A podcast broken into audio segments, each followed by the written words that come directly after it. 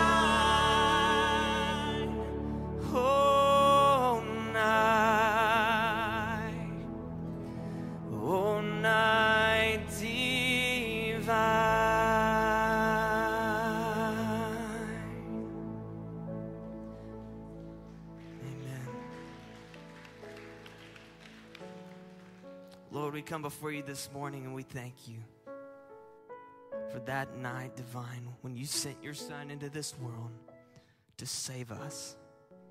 Lord, we're humbled by your love that you have for us.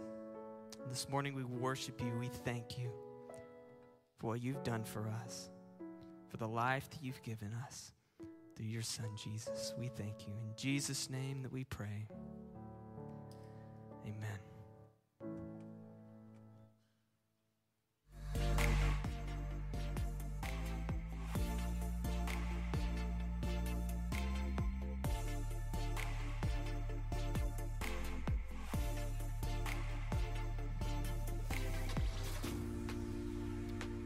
Well, good morning to you, Rock Hill friends. We're glad that you're here with us. Rock Hill, we like to walk through books of the Bible, and we're concluding our series in the book of Titus. Now, when you come to a Christmas Eve service, there is kind of this low grade expectation. You'll read uh, Luke chapter 2, verse 1 through 20, which I encourage you to do, and then we'll light a candle, we'll sing some songs, we'll get out of here. But because it lands on a Sunday, we want to just kind of finish in our little study. Now, now, just don't worry, there's only two points, all right? So I've even cut a point and uh, allowed us uh, to not be here too long. But we're in this little book, the book of Titus. It's a letter written by Paul to a young man. And uh, he writes this book to encourage uh, Titus, who's a pastor over a number of churches in Crete.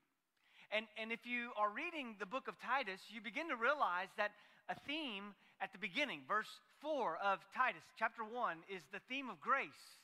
And then if you look at right at the middle, chapter 2, verse 11, you, you see once again Paul is underscoring grace.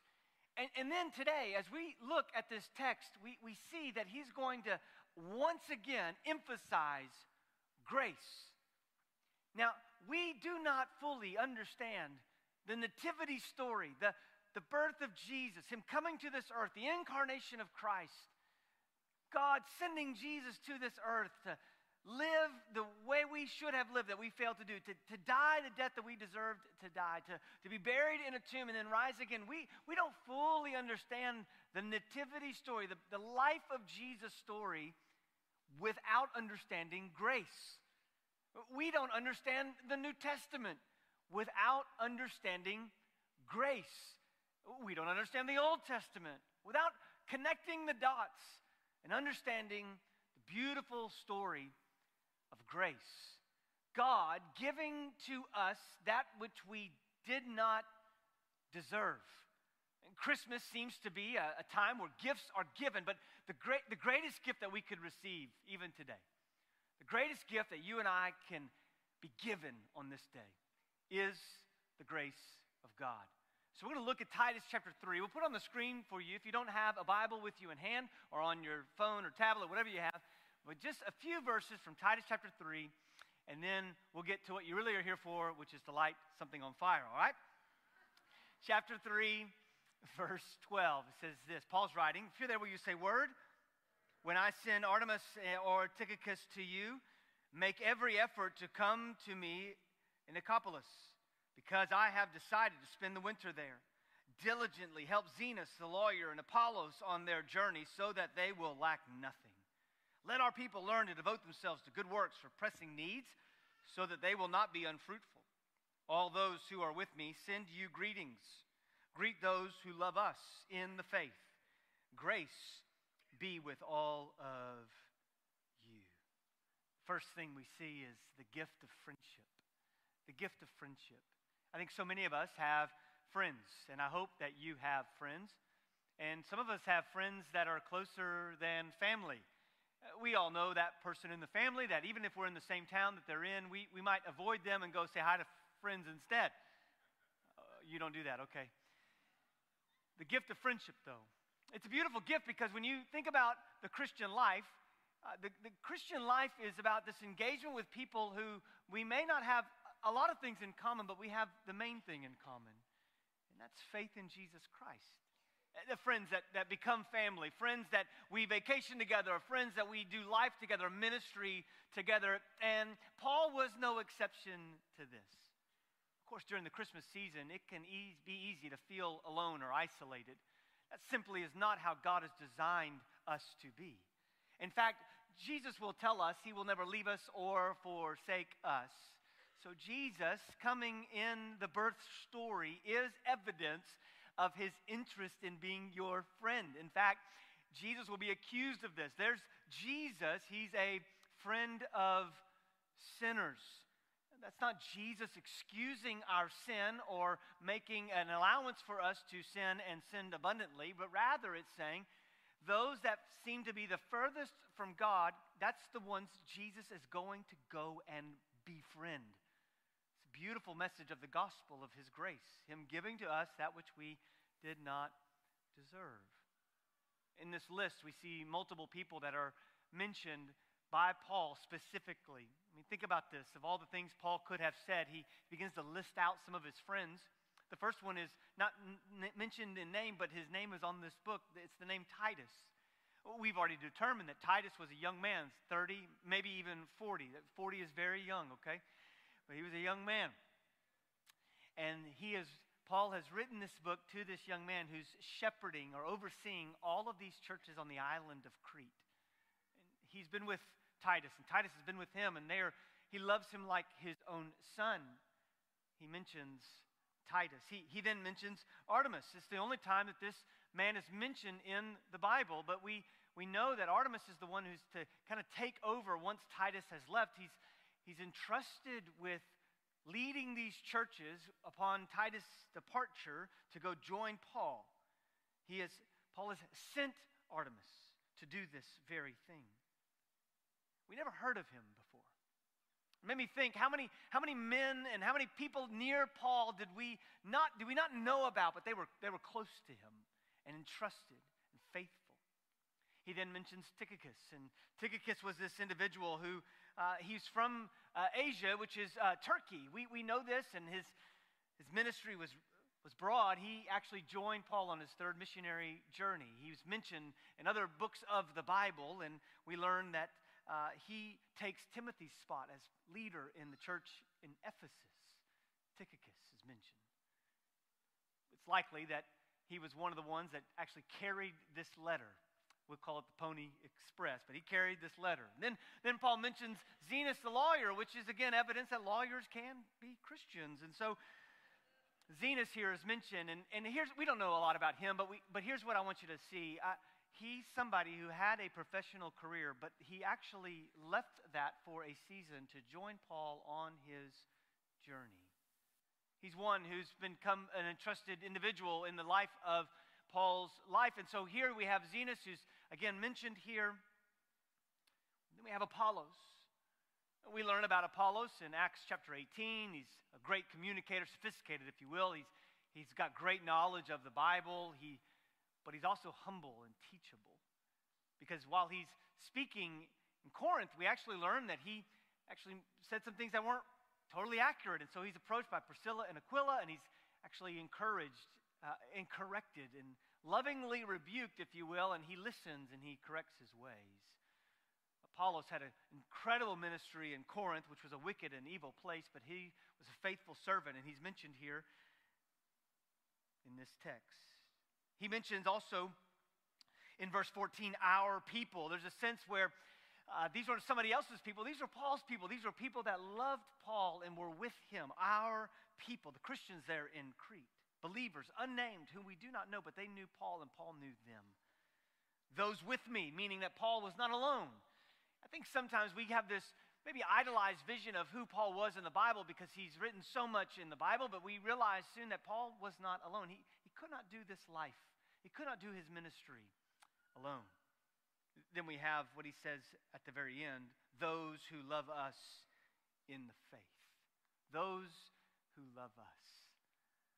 There's this great sense, these eight different groups of people, individuals, but also clusters of people that are mentioned, because Paul's wanting us to remember that this Christmas season, and, and I think in your life, if you are truly a follower of Christ, you, you just simply cannot do this life alone.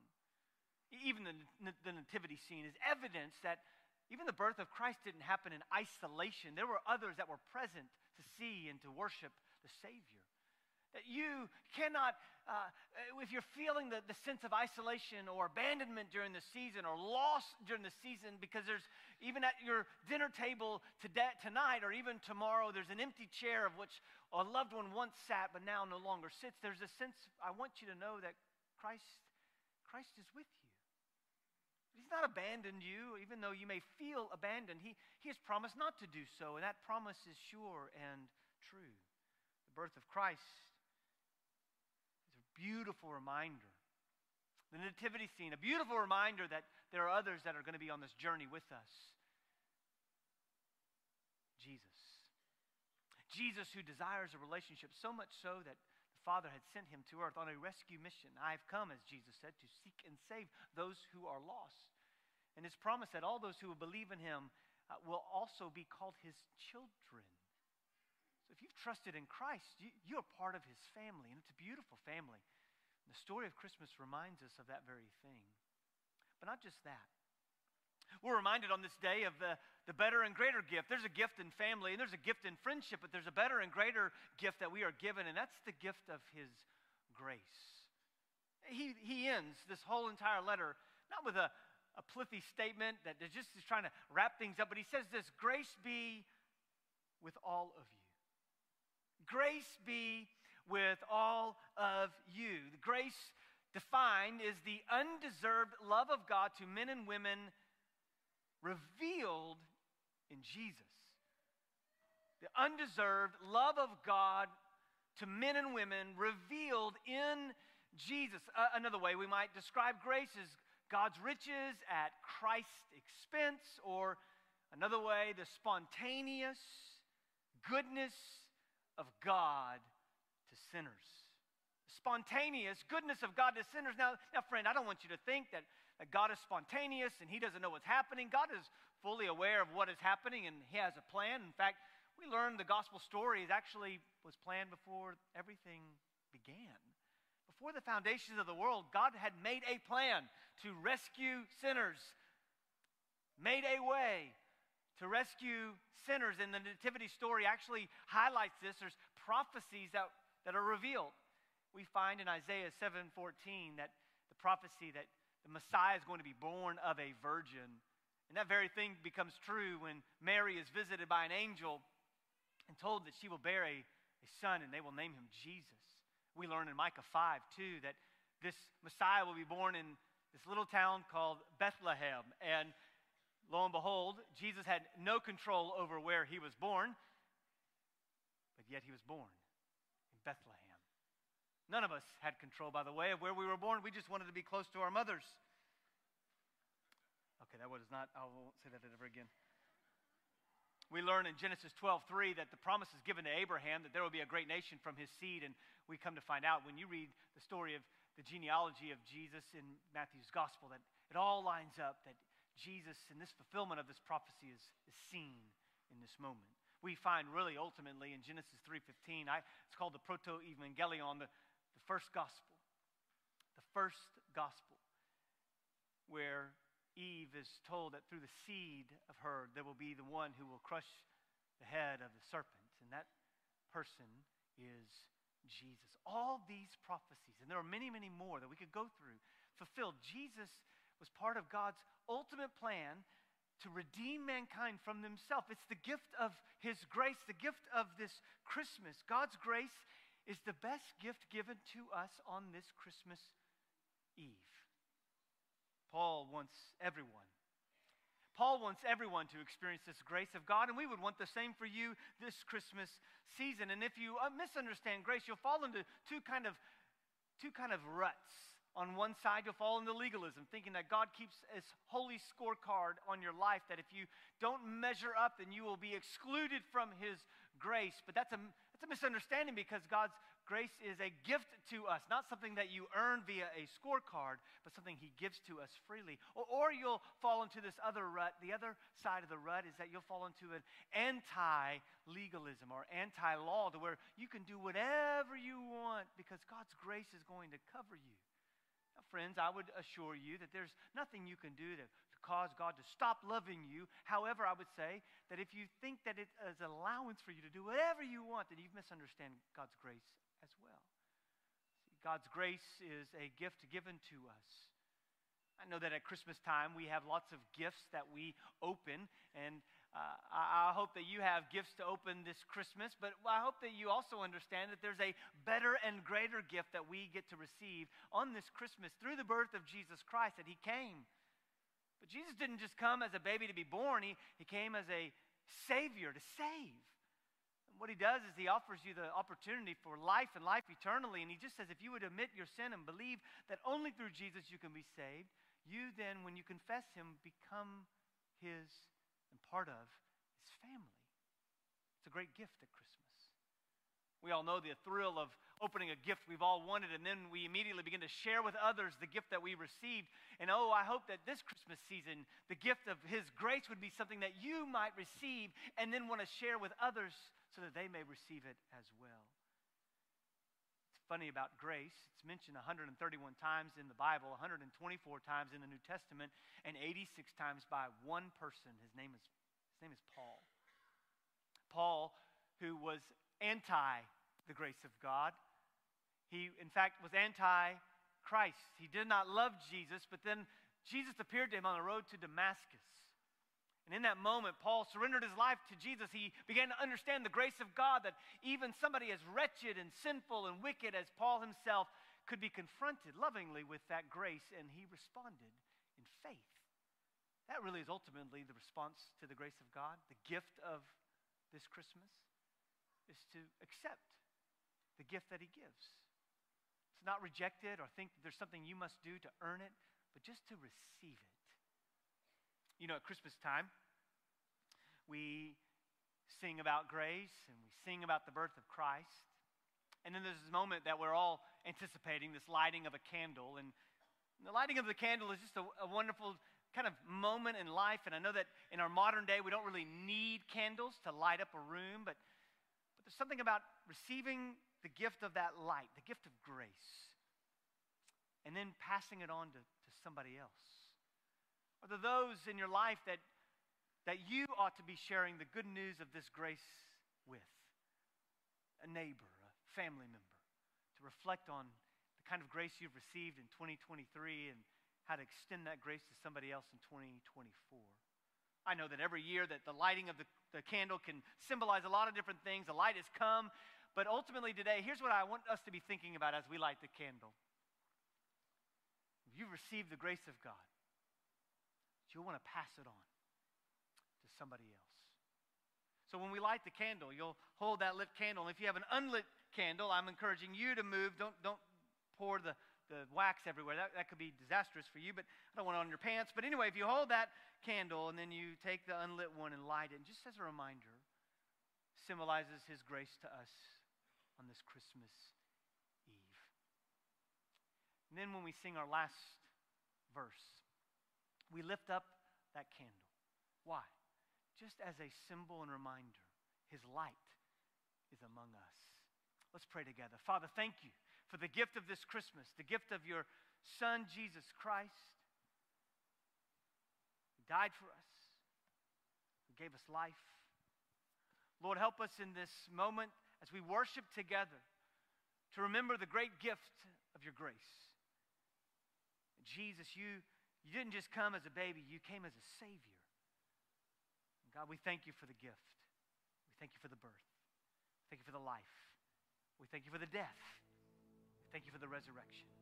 We thank you for the ascension. And we thank you for one day Jesus will come for his family.